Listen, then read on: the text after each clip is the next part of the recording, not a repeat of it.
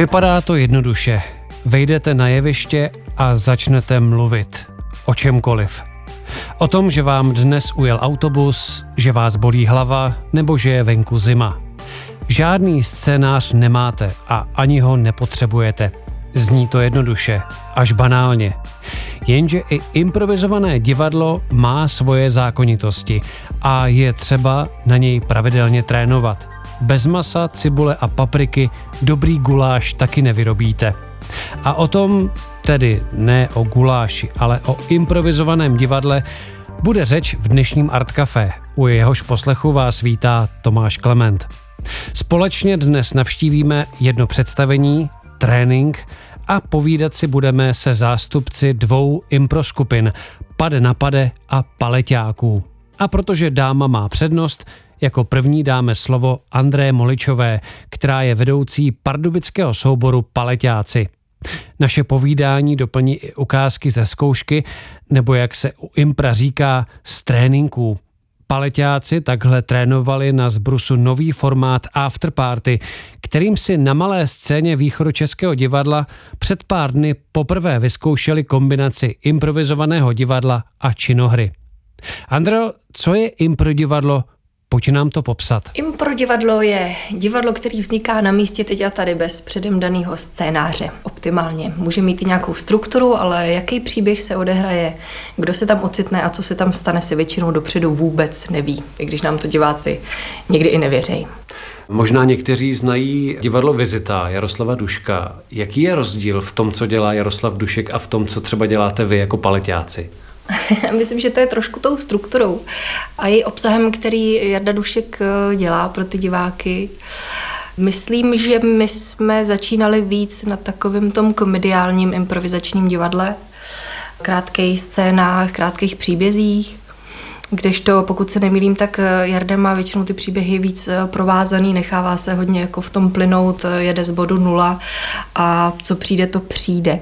Což u nás svým způsobem je taky, ale častokrát se necháváme víc inspirovat od diváků nějakými jejich tématy. Víme, kde se vzalo impro v Čechách? Pokud dobře sahá moje paměť, tak my jsme se k improvizačnímu divadlu dostali skrz improvizační sporty, takzvaně, který přitáhla do České republiky Míša Puchálková. Ta absolvovala pracovní stáž, tuším ve Francii, před nějakými šestnácti lety, kde se seznámila s improvizačními sporty, což znamená, že to je formát divadla, kde hrajou dva týmy proti sobě v improvizacích na divácká témata. Je to takový vlastně trošku sportovní klání. A tady to jí tam nadchlo, to se tam naučila a nějakým způsobem to začala, až bych řekla, rozsévat po České republice. A díky tomu vznikla poměrně velká improvizační komunita v České republice. A tehdy jste se k tomu nachomítli i vy? Jo, je to tak. Myslím, že kluci, který tenkrát vedli Paleťáky, tak se dívali na nějaký zahraniční videa pořadu Whose line is it anyway?, což je vlastně prototyp dnešní partičky, nebo spíš předchůdce. A to je nadchlo a chtěli si to zkusit, tak to prostě vzali mezi partu kamarádů a najednou se o tom začali povídat a zjistili, no hle, ale v Olomouci něco takového taky děje a už se to začalo propojovat, nabalovat. Řeklo by se, že impro bude velmi svobodné, ale ony tam nějaká pravidla jsou. Rozhodně. Lidi si často myslí, že improvizovat znamená být nepřipraven, ale improvizovat znamená být připraven na všechno, což je poměrně velký rozdíl. Takže my trénujeme spoustu dovedností, na které musíme být na jevišti připravení, od jevištní spolupráce, hereckého výrazu přes zpěv, hlasový projev, kreativitu, koncentraci. Opravdu těch věcí je mnoho a mnoho, aby jsme pak byli schopní vytvořit cokoliv z čehokoliv.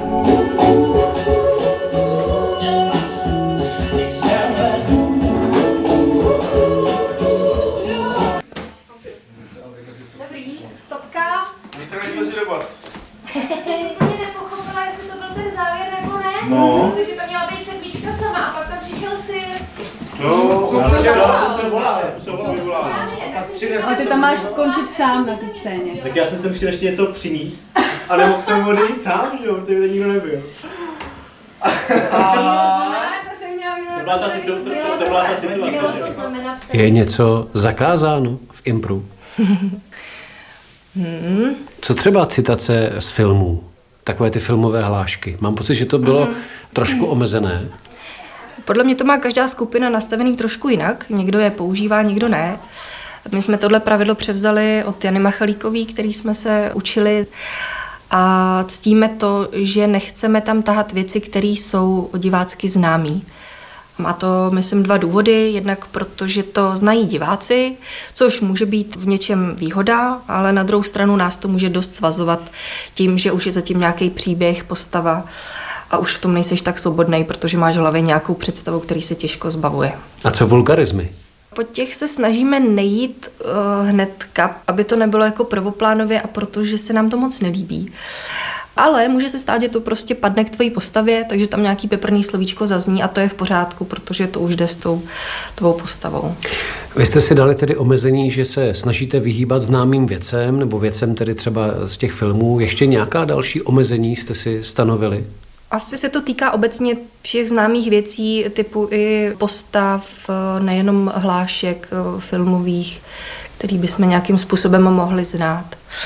Ale jinak nemám pocit, že by tam nějaké další omezení bylo. Málo kdy teda hrajeme o takových věcech jako alkoholismus, zvracení a tak, protože to jsou věci, po kterých většinou improvizátor šahá jako první, když začíná a je to takový laciný a moc nevíš, co s tím. Ale nechci to úplně zahazovat, protože když tomu člověk přistoupí vážně a veme to do hry nejenom jako legraci, ale jako reálný téma, tak se s tím dá moc dobře pracovat. Jenom je to náročnější. Víme, že Štěpán Zora. Zora. Zora. Pavel dává určitě nějaký. Kdo je on? Štěpán. Štěpán. Ona je Zora. Zora. Zora. Zora. Vždycky skončí spolu, nebo tak nějak to vypadá, že ne, ne, ne, a pak spolu skončí. On něco, on něco hulí, bere, nebo něco takového a dává mu to nějaký Pavel. Ano. Jo. Tato je buď to přítelkyně, nebo spolubydlící nějakého Marka. Nevíme, ale Marek a Lenka asi taky něco. Kde se vlastně vzali Paleťáci a o jaké době hovoříme, co se týče třeba vzniku? Je to asi těch patnáct šestnáct let, co Míša Puchálková přivezla improvizační sporty do České republiky. V nějakém podobném čase tady ti kluci, co jsem vyprávěla, že se potkali v čajovně a koukali na ty videa, tak no, je to možná fakt těch šestnáct let zpátky, protože my letos v květnu oslavíme patnáct let na české scéně. Takže zhruba takhle daleko to je. Pak my jsme se nechávali vzdělat samozřejmě lidmi, kteří se nabalili na tu Míšu Puchálkovou nebo byli víc hereckého prostředí, aby nám předali nějaké znalosti, jak vlastně něco takového, o čem nemáme ani šajn, můžeme dělat i v Pardubicích. A potkali jste se v čajovně na paletě, takže odtud tedy ten název Paleťáci, je to tak? Ano, tam se právě scházela ta parta kamarádů, vesměs jako kluků, v kožených dlouhých bundách, který tam popíjeli ty čaje a občas se tam šermovali, protože hráli larpové hry. Tak pak jednou vytáhli tady ty videa a to byl vlastně základ lidí, kterým se teďka říká Paleťáci. I když z nich už tam původních členů už vůbec nikdo není, vůbec protože... Nikdo. Tak časy se mění. Hmm. Nicméně na paletě už zázemí nemáte. Jaké jsou vaše domovské scény? Naše domovská scéna je divadlo Exil v Pardubicích, za to jsme strašně moc vděční, protože divadelníci z Exilu si vybudovali vlastní novou scénu v Machoňově pasáži na Třídě míru, která je krásná, komorní a rodinná a jsme moc rádi, že tam můžeme trénovat, ale i každý měsíc hrát. A ještě někde hrajete po Pardubicích nebo i jinde třeba? My se každou sezónu bavíme o tom, kde bychom mohli zkusit hrát ještě jinde. A většinou nám z toho vyleze jednou za sezónu, že si chceme zkusit zahrát na malé scéně Východočeského divadla, kde pravidelně premiérujeme nějaký nový formáty naše. Tak to musím zaklepat, že se daří, že nějak funguje, protože pronajmout si takový prostor je prostě finančně náročný. A teďka zkoušíme ještě místo, kterému se říká Everything v Paláci Hybských, taky na Třídě míru, který poměrně ožívá, tak tam chceme zkusit takový specifický formát talk show někdy v únoru. Mm-hmm. Co máte za těch patnáct šestnáct let za sebou? Takové, teď mě nenapadá hezčí slovo než highlighty, jaké takové nejvýraznější momenty jste zažili za ty roky? Tím naším týmem si myslím, že prošlo takových dobrých třeba třicet lidí, mm. kteří tak různě buď byli, my tomu říkáme, ve zkušebce, podobně jako v práci, že jsme si zkusili my i oni, jestli to klapne nebo ne, anebo s náma prostě nějakou dobu vydrželi, hráli, ale pak uh, povinnosti, priority byly někde jinde, tak odešli, tak to si myslím, že jsme kolem třicítky. Pak určitě vím, že kurzama nám za tu dobu prošlo, uh, myslím si, kolem pětistovky lidí. S čím souvisí asi jeden velký milník, kdy jsme se rozhodli dělat právě kurzy improvizace pro veřejnost. To bylo asi takový jedno velký uh, nový. Potom si myslím, že to bude nějaké objevení nových formátů. My jsme vlastně začínali na těch krátkých příbězích typu improvizačního sportu, improvizačních zápasů, improšou a podobně. A pak jsme nějakým způsobem začali objevovat, že můžou být i představení, které jsou hodinový, mají jeden příběh, zahrají si tam jednu postavu, která může být nějakým způsobem hlubší, zajímavější. Tak to byl takovej druhý přelom, no a pak byly nádherný samozřejmě desátý narozeniny, který jsme oslavili v automatických mlýnech se spoustou starších členů, lidí, kteří na nás chodí, přijeli i z Anglie, fanoušci prostě, kteří se přestěhovali a tak to bylo moc pěkný. Tolik pro tuto chvíli Andrea Moličová z Paleťáků, kteří kromě jiného vymysleli i několik představení, kde je improvizovaně doprovázeli tuzemské kapely a hudebníci. A mezi nimi i pražský kvartet H M. Komín a břízy.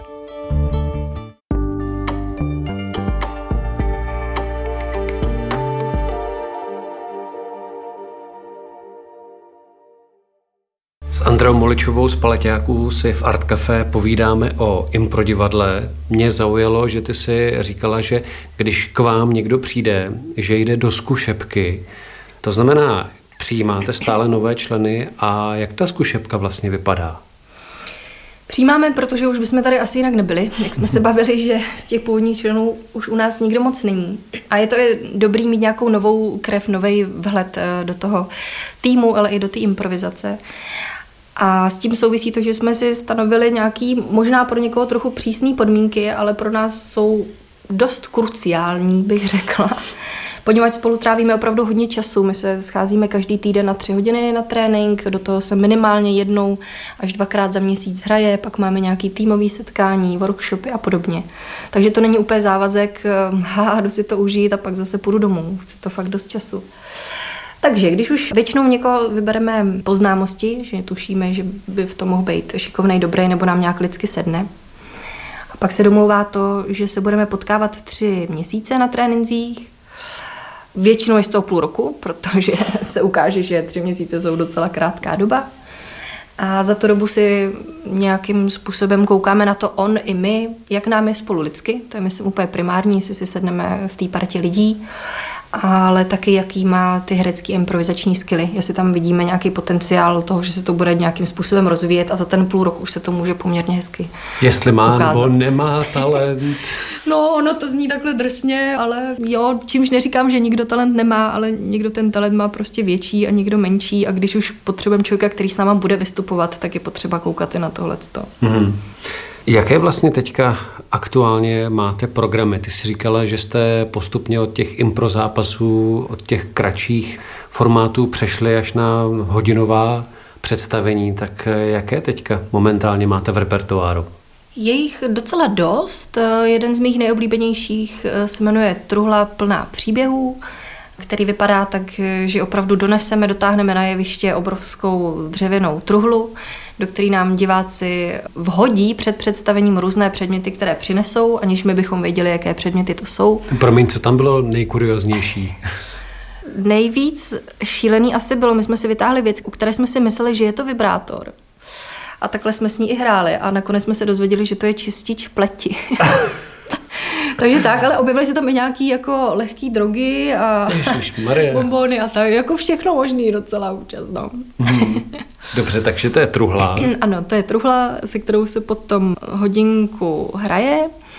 A ten příběh je o tom, že přichází parta čtyř až pěti přátel, kteří se potkávají po pěti nebo deseti letech. A dotáhnou tady tu truhlu někde z půdy a tahají ty předměty, které jim připomínají zážitky, které spolu zažili. Takže vždycky, když někdo vytáhne ten jeden předmět, tak se flashbackem a takovým divadelním trikem přenesou do minulosti, kde se sehraje, co se s tím předmětem stalo a pak se vrací zase do přítomnosti a tohle se tam několikrát opakuje a rozkrývají se samozřejmě různý vztahy. A ještě třeba jeden formát, kdyby si mohla zmínit Tarantino třeba, mm, nebo Lavička. Jo, ten je taky můj moc oblíbený formát Tarantino, který je inspirovaný hodně filmem Pulp Fiction. Takže to je jedno z mála představení, kde máme vlastně kostýmy, možná bych řekla i skoro jediný. A vyhnete se hláškám v tomhletom případě? Jo, protože tam si ty hlášky tvoříme sami. Mm-hmm. Zrovna v tomhle konkrétně jsou zakázaný vyloženě tarantinovský hlášky, který každý... To bych dělá. Nedal. Jo, je to těžký, je to těžký, zvlášť, jsme to začínali trénovat. No. A tam ta kostra příběhu je taková, že víme, že na začátku přijdou lidi, úplně všichni herci v kostýmech, většinou to jsou nějaký saka, kostýmky a podobně, prostě Pulp Fiction. Letlampa. Ano, klidně, klidně. Barevný přisvícení a tak. Udělají se takový tři plagáty, kdy mm. jdeme do štronza, aby se nás diváci mohli vychutnat v těch kostýmech. A pak začíná první dvojice, o který se ví, že budou zabijáci. To je jako první scéna. To se ví a jdou prostě někoho odkríglovat a cestou řeší nějaký absurdní dialogy typu jestli dietní kola je lepší než nedietní a podobně. A ta scéna končí těsně předtím, než jako někoho odstřelej. Takže třeba vyrazejí dveře, míří na někoho bouchačkama a máme tam jako i zbraně vlastně, mm. o kterých diváci na začátku nevědějí. A potom už se vlastně neví moc, co se bude dít. Pak se tam potkávají různí lidi ve dvou, ve třech, solo, jak, jak to prostě vyjde a odkrývá se ten příběh, který je zatím, kdo je vlastně hlavní boss, koho jsme to šli zabít, proč a podobně. Optimálně by to mělo teda končit tím, že se tam většina lidí vystřílí, tak to se taky ví. Také jsem koukal, že jste v minulosti spolupracovali s několika kapelami, tak vůbec jaké to byly formáty a jaké kapely to byly, protože my si je tady dneska i některé z nich zahrajeme. My jsme vymysleli takový formát benefičního představení a říkali jsme si, že by bylo skvělý, kdyby v rámci té benefice jsme si trošku zaexperimentovali, protože na ty benefice se nám nějakým způsobem dařilo schánět ty peníze od města Pardubice, za což mnohokrát děkujeme, že nás podporují. A tak jsme si dovolili pozvat třeba kapelu Květy nebo Lucii Rédlovou. Měli jsme jako poslední představení kapelu H M. Výborní taky muzikanti, se kterými jsme si to moc užili. A měli jsme taky z Dendu Bínu třeba na jevišti, na scéně. Bylo to vždycky nádherný, náramný setkání. Jak hudby improvizovaný, tak i divadla improvizovaného, kde jsme se snažili tady ty dvě věci nějakým způsobem skloubit dohromady. Jaké máte plány? Party! Máme patnáct let, takže v květnu chystáme oslavu zase nějakou, trošku jinou, než jsme měli před těmi pěti lety. Všechno se to ještě hodně tvoří, ale moc se na to těšíme, protože ty nápady zatím vypadají velmi, velmi dobře. Ještě mě napadá, že teď zkoušíme hrát trošku jinak, protože se nám vrátila Pája Jehoforová z Nového Zélandu, kde byla čtyři roky a dělala tam taky improvizační divadlo, takže načerpala spoustu nových metod. A do toho já s Karolínou jsme byli ještě v Budapešti na festivalu improvizace, kde jsme taky nakoukli pod pokličku úplně jinému hraní, víc takovému reálnému, činohernímu. Takže to je věc, která nás teď hodně baví prozkoumávat a zjišťujeme, jak moc práce ještě s tím bude. Těšíme se na to, je to zase něco novýho, tak mám pocit, že teď začínáme trochu od začátku v tomhle tomu. Tak to je jeden takový plán. Ty. A... A... No, není to krásný. Jo, je to krásný a, a jenom jakože... A...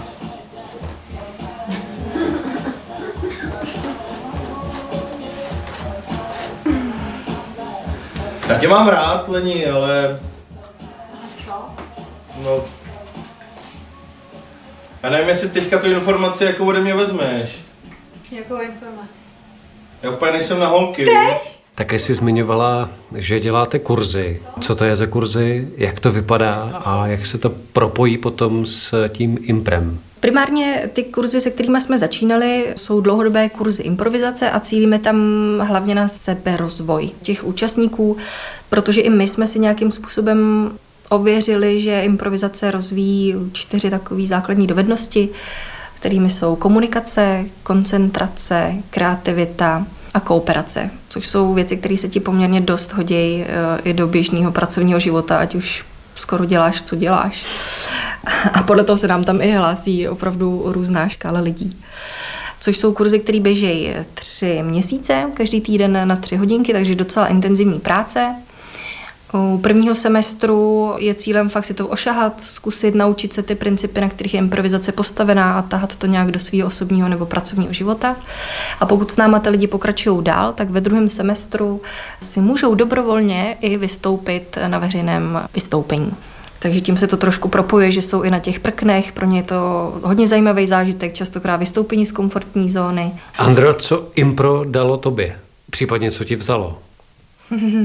Vzalo mi spoustu volného času, to, to se ví, ale dalo mi spoustu krásného času. Pro mě se improvizace fakt stala hlavním koníčkem, vášní a částečně i mojí prací, protože se aplikovanou improvizací a kurzy improvizace živím.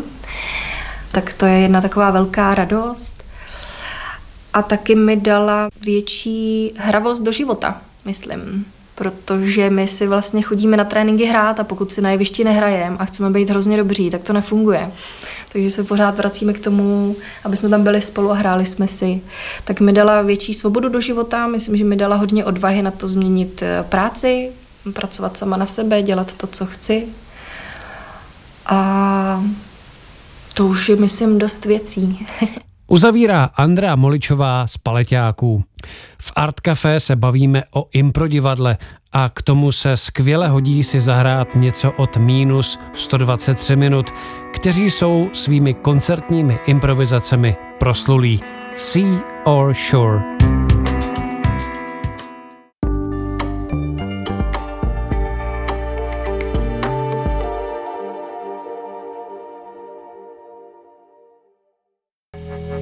Dalšími hosty ArtCafé o improdivadle jsou Josef Hanus a Tomáš Dvořák, členové tentokrát pražského souboru Pade na Pade.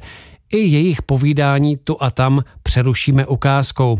V tomto případě z představení Volná improvizace, které proběhlo koncem listopadu v divadle D dvacet jedna.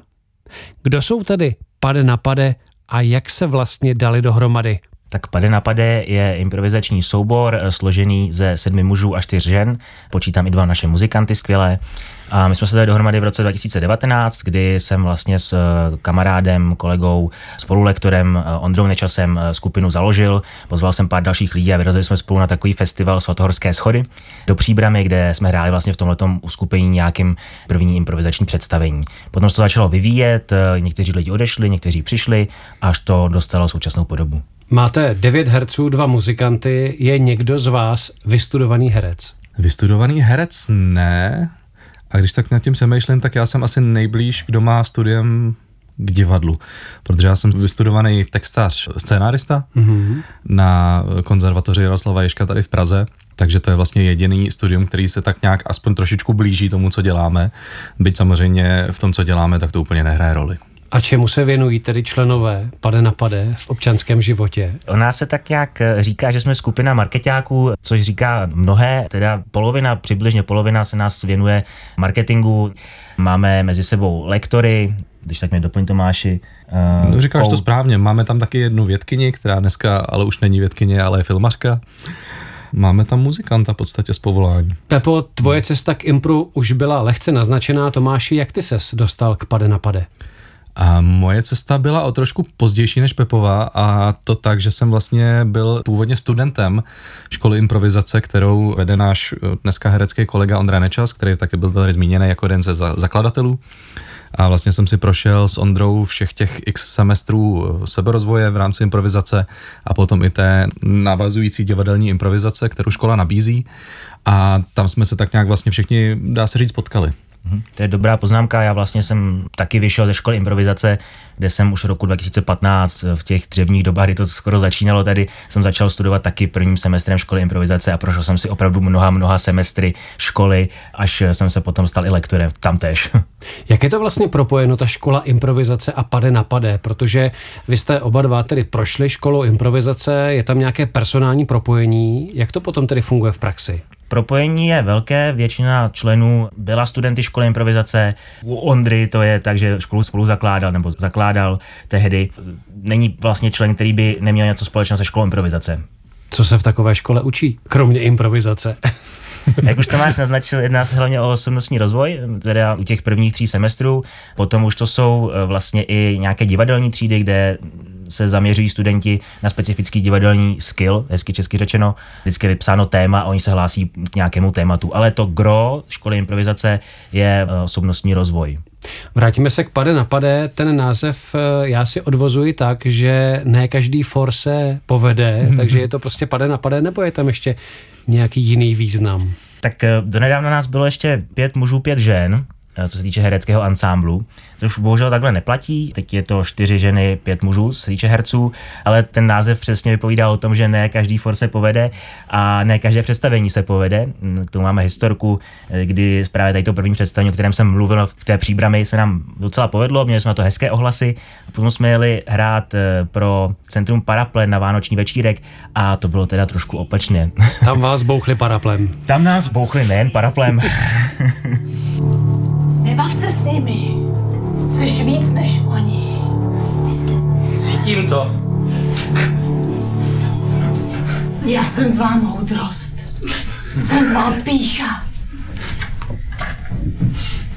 Zhlížíš na ně, užívej si ten pocit moci. Slyšel jsi ten rým, i tohle se ti povedlo. Jak vlastně začít s improdivadlem? Tak jedna z cest je tady, jak jste zmiňovali, škola improvizace. Je ještě nějaká jiná cesta, jak třeba se dostat k vám do souboru? Tak k nám do souboru, vzhledem k tomu, jak přicházeli, odcházeli členové, je to spíš tak, že prostě Pepa oslovoval průběžně lidi, kteří nám byli nějak jako blízcí, ať už tím, že jsme je znali, nebo se nám třeba líbilo, jakým způsobem hrají, což bylo třeba případ naší kolegyně Terky. Ale jinak existuje v Česku Improliga, což je vlastně takové jako volné uskupení různých v úvozovkách týmů, které spolu soupeří v improvizaci. My se tohle úplně aktivně neúčastníme, ale tyhle ty týmy velmi často pořádají různé otevřené akce, otevřené nábory, takže vlastně když se člověk začít úplně z nuly, nechce si procházet školou improvizace jako takovou, tak může se třeba skontaktovat s nějakým z těch týmů a zkusit, jestli si nesednou spolu a nepůjde to. My se snažíme právě moc naše řady nerozšiřovat, snažíme se udržet něco, nějakou chemii mezi námi a budovat ji spíš. Jo? Takže, že by se k nám mohl někdo vlastně dostat zvenku, je ta šance je velmi, velmi malá. Proč vlastně se nezúčastňujete těch soutěží Improligy?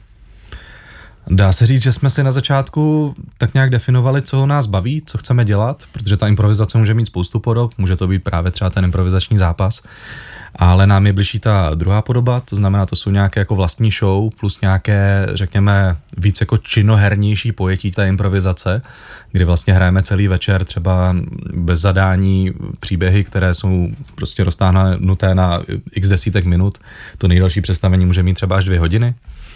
A víc nás baví experimentovat s tím, že hledáme cesty, jakým způsobem tu improvizaci vlastně promítnout do nějakých v uvozovkách formátů celovečerních, anebo jakým způsobem to třeba ozvláštnit. Nedávno jsme dělali představení několikrát s umělou inteligencí.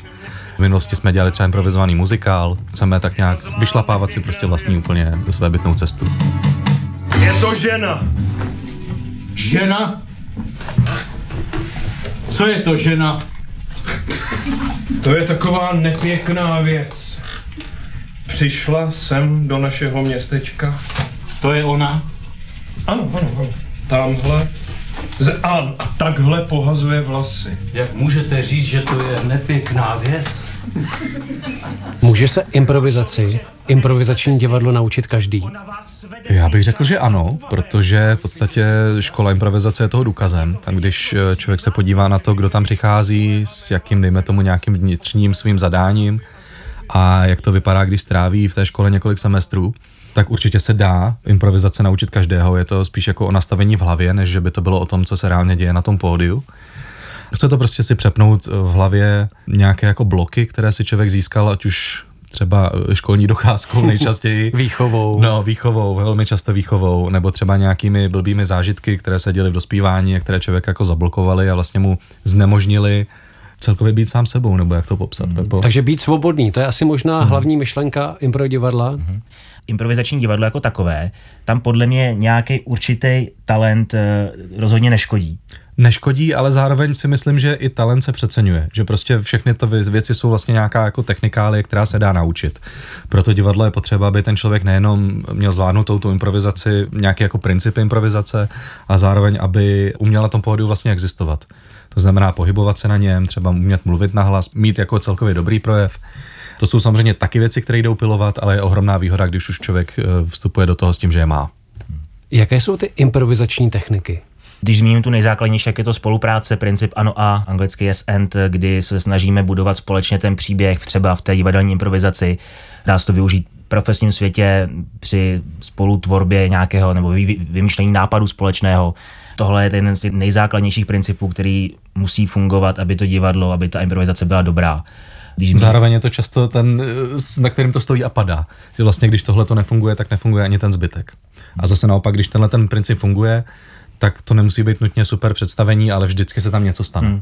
Bavíme se třeba o nějakém aktivním naslouchání, nějaký jako další takový nástroj, který se dá velmi krásně použít v profesním světě, osobním životě i divadelní improvizaci.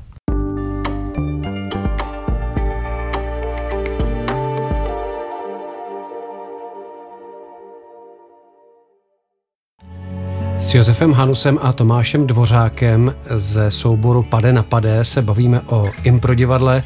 Jak vypadají vaše tréninky? Dá se to přiblížit? Předpokládám, že každý je asi jiný a souvisí to s tím představením, které vás čeká, že se snažíte ty tréninky ušít tomu představení na míru. Je to tak, snažíme se ty tréninky vždycky přizpůsobit tomu představení, které nás čeká. Tedy když nás čeká představení složené z krátkých shortforem, spíš trénujeme ty shortformy, to znamená krátké, skečovité kategorie, řekněme, nebo hry. Na druhou stranu je tam i velká míra překvapení, protože ten, kdo má na starosti ten večer, tak ten samotný line-up těch kategorií nebo forem dává potom dohromady většinou sám.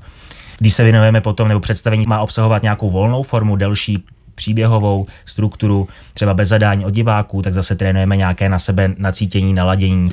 Opravdu to záleží hodně od toho, co nás čeká. Zároveň by se dalo říct, že každý ten trénink má takové jako tři podvědomé části.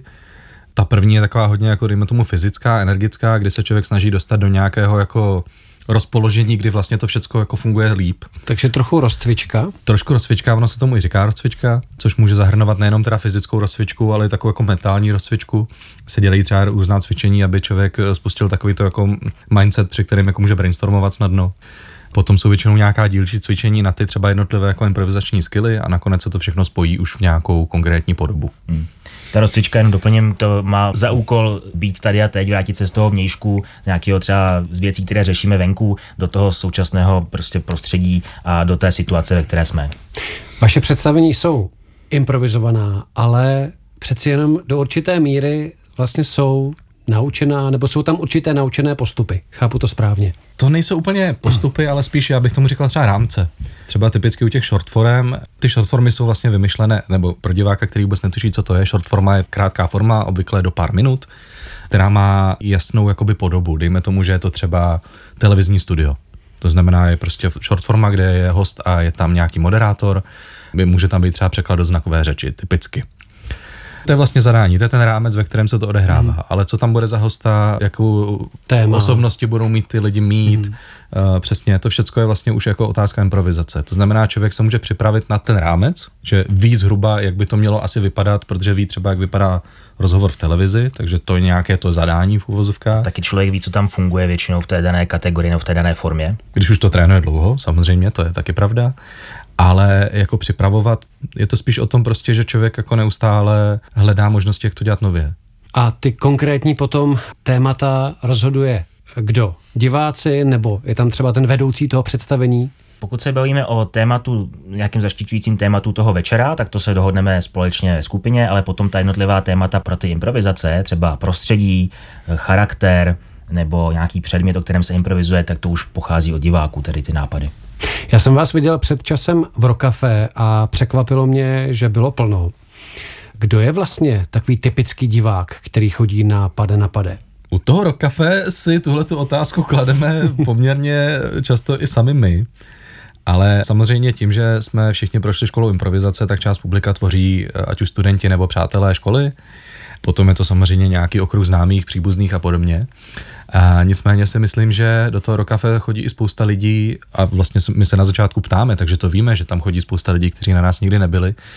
A vesměs jsou to prostě lidi, kteří chtějí zažít dvě hodiny legrace, což to většinou je. Myslím si, že je to něco, co zvlášť jako v dnešní době, která není úplně jednoduchá, tak ty lidi i docela rádi vyhledávají. A že když jim vlastně řekneme, že se tam budou dvě hodiny smát a oni budou, to víme, že budou, takže to pro spoustu lidí může být takový velmi zajímavý marketingový důvod, proč se tam zastavit. Na druhou stranu se nám stal případ třeba v tom Rocafé, o kterém si mluvil, o tom představení muži versus ženy, tak tam byla paní Emilie, která, starší paní, která vůbec nevíme, jak se tam dostala, ale potom nám třeba psala i na naše sociální sítě, nebo nám psala e-mail. Vlastně se jí to představení hrozně líbilo a my jsme jí potom pomáhali koupit lístky na naše další představení, které jsme potom hráli, tuším, v Žižkovském divadle Járy Cimrmana. Vy jste to malinko naznačili, to znamená, že třeba do Rocafé a do divadla D dvacet jedna, což je vaše další domovská scéna, chodí jiné publikum? Určitě. A je to taky tím, že vlastně v každém tom divadle hrajeme trochu něco jiného. Uhum. A v tom Rocafé aktuálně hrajeme formát, kterému říkáme impro kabaret, což je v podstatě jako komponovaný večer z různých krátkých skečů. Často se tam třeba zpívá, nebo se tam dabuje film. Je to prostě úplně jako multižánrová jízda. Potom v té D dvacet jedna, tak to bereme jako hodně takovou experimentální scénu, takže tam se snažíme přinášet buď úplně volnou improvizaci, nebo v minulosti jsme tam dělali improskvoting, což byl náš formát, kdy jsme vlastně si nechali od našich muzikantů postavit náhodnou scénu z kulis, které v tom divadle jsou, a v těch se potom improvizovalo.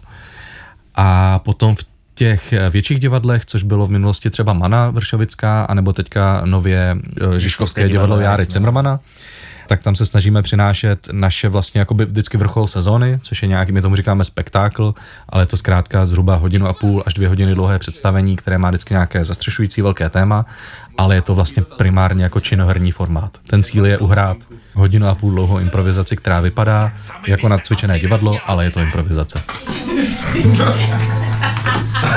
Co vás na mravnostní polici kurní kučí? Dobře, pro koukostlevně jsem tam teprve měsíc. Takže takovýhle cucák, takovýhle máslo mi má říkat, co já mám dělat. Vy jste už některé ty vaše formáty naznačili, pojďme ještě zmínit ty, které jsme opomenuli. Sedm smrtelných hříchů, kdy vlastně jsme nějakým způsobem zkombinovali ty kratší shortformové kabaretní hry, z kterých jsme potom vycházeli pro postavy, které každá z nich měla nějaký svůj smrtelný hřích. V druhé půlce to bylo jedno, jeden ucelený příběh, do kterého jsme vlastně rekrutovali ty postavy z té první půlky. A diváci vlastně mají o pauze možnost hlasovat pro to, kdo bude hlavní postava v tom příběhu, což jako zásadním způsobem vlastně ovlivňuje ten další příběh. Mm-hmm. A potom je tam z nuly na pade, z pade na sto, to jsme hráli teďka nedávno právě v D dvacet jedna. Ten večer je rozdělený na dvě půlky, herci jsou taky rozdělení na dvě půlky losem přímo před diváky, aby viděli, že to fakt není připravené. A ta první půlka vlastně začíná improvizací úplně z nuly, což je stav, kdy vlastně se nebere žádné téma, žádná inspirace od diváků, nemá to žádný rámec, nemá to žádná pravidla. Ty herci na tom pódiu spolu začnou se pohybovat po prostoru, nebo tam prostě začnou existovat spolu, až se najednou něco stane. A z toho se vlastně hraje improvizace. A v druhé půlce potom ta druhá skupina, která se dívala v první půlce, a tak má možnost na ně buď navázat, nebo se nějakým způsobem inspirovat tím, co viděli, a rozehrát svoji další volnou improvizaci. Co děláš dneska? Jsem říkala, že kradu snídaně. Líbí se ti? Hezká, hezká, ty jsi, jsi co jako, jsi její přítel, bo co? Tak něco. Řekni mi, že je to moje holka. A jako, vám neříkáš, že je zadaná? No, ona není zadaná, ale je to moje holka, jestli se líbí. Aha. Líbí se ti? Tak, jako, celkem festovní, veď, jako, jako, aj, jako, základna dobrá. Psycho. sto euro. Ty krávo, počkej. Já se ještě vrátím k tomu poslednímu představení, které jste měli v divadle D dvacet jedna. Vy jste mě mimo éter říkali, že to bylo takové trochu zabržděné představení, nebo možná jste použili jiné přídavné jméno. Zatěžkané. Zatěžkané. Co s tím, když začnete hrát a v desáté, patnácté minutě zjistíte, že tomu trochu zatím se nenahodil řemen? To jsme si možná jenom nepochopili v tom, co si představujeme pod tím slovem zatěžkané. Ono to bylo zatěžkané proto, ne, že by to neplynulo, tam jako byl hezký příběh, všecko. Obvykle divák, když jde na improvizaci, tak je zvyklý, že se směje. Myslím si, že je to i důsledek toho, že vlastně jediná improvizace, kterou široká veřejnost zná, tak je partička. Obecně se má za to, že prostě když se jde na improvizované představení, tak to bude primárně humor. A my hodně i v rámci nějakých příprav, tréninku a takhle, tak právě se dlouhodobě bavíme o tom, že to přece nemusí být vždycky sranda, že se tam můžou dostat i vážnější věci, že to může být třeba i drama, že se tam můžou řešit i nepříjemné věci, pokud to bude divácky jako zajímavý.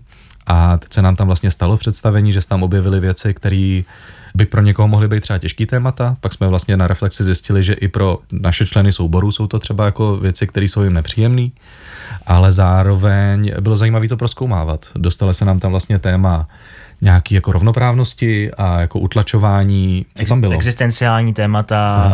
Uh, vyrovnávání se s minulostí. Tak to už není moc legrace. Hmm. No, narážíme pak na to, právě na ty předpoklady těch diváků, kteří na to jdou, o kterých mluvil Tomáš. No.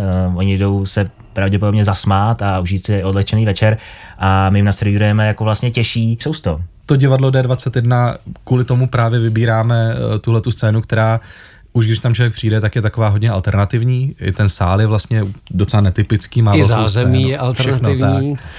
A, a myslím si, že ty diváci, kteří jdou do takového divadla, tak možná i trošku čekají, že to nebude úplně jako prvoplánová zábava, gagy a hahaha. Takže se může stát, že třeba jednou uděláte vyloženě nehumorný koncept. To se jako děje.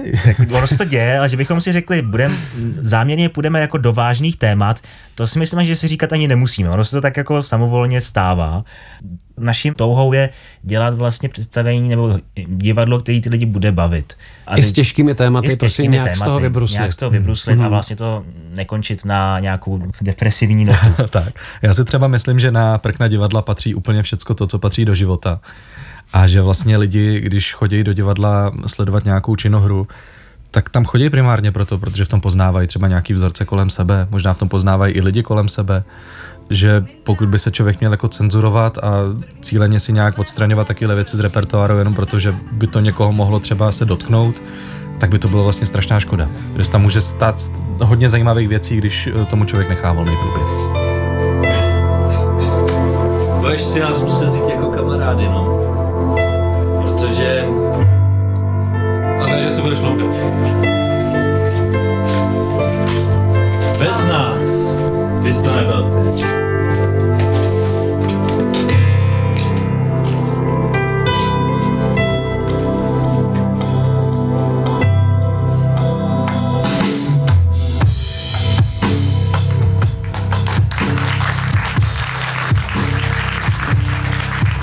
Hosty ArtCafé byli Josef Hanus a Tomáš Dvořák ze skupiny Pade na Pade a v první části pořadu také Andrea Moličová z Paleťáků. Věřím, že jste po poslechu dnešního pořadu pochopili, že improdivadlo není jen o tom, že přijdu na jeviště a něco povídám, ale že je zatím hodně příprav a trénování a herci jsou také svázáni formáty a různými pravidly. A že také improdivadlo nemusí být nutně jen o legraci, ale že se i tady mohou objevovat až nečekaně závažná témata. Názor si ale nejlépe uděláte sami na některém z jejich představeních. Hezký večer vám od mikrofonu Českého rozhlasu Vltava přeje Tomáš Klement. A na závěr Květy. My děti ze stanice Bullerbyn.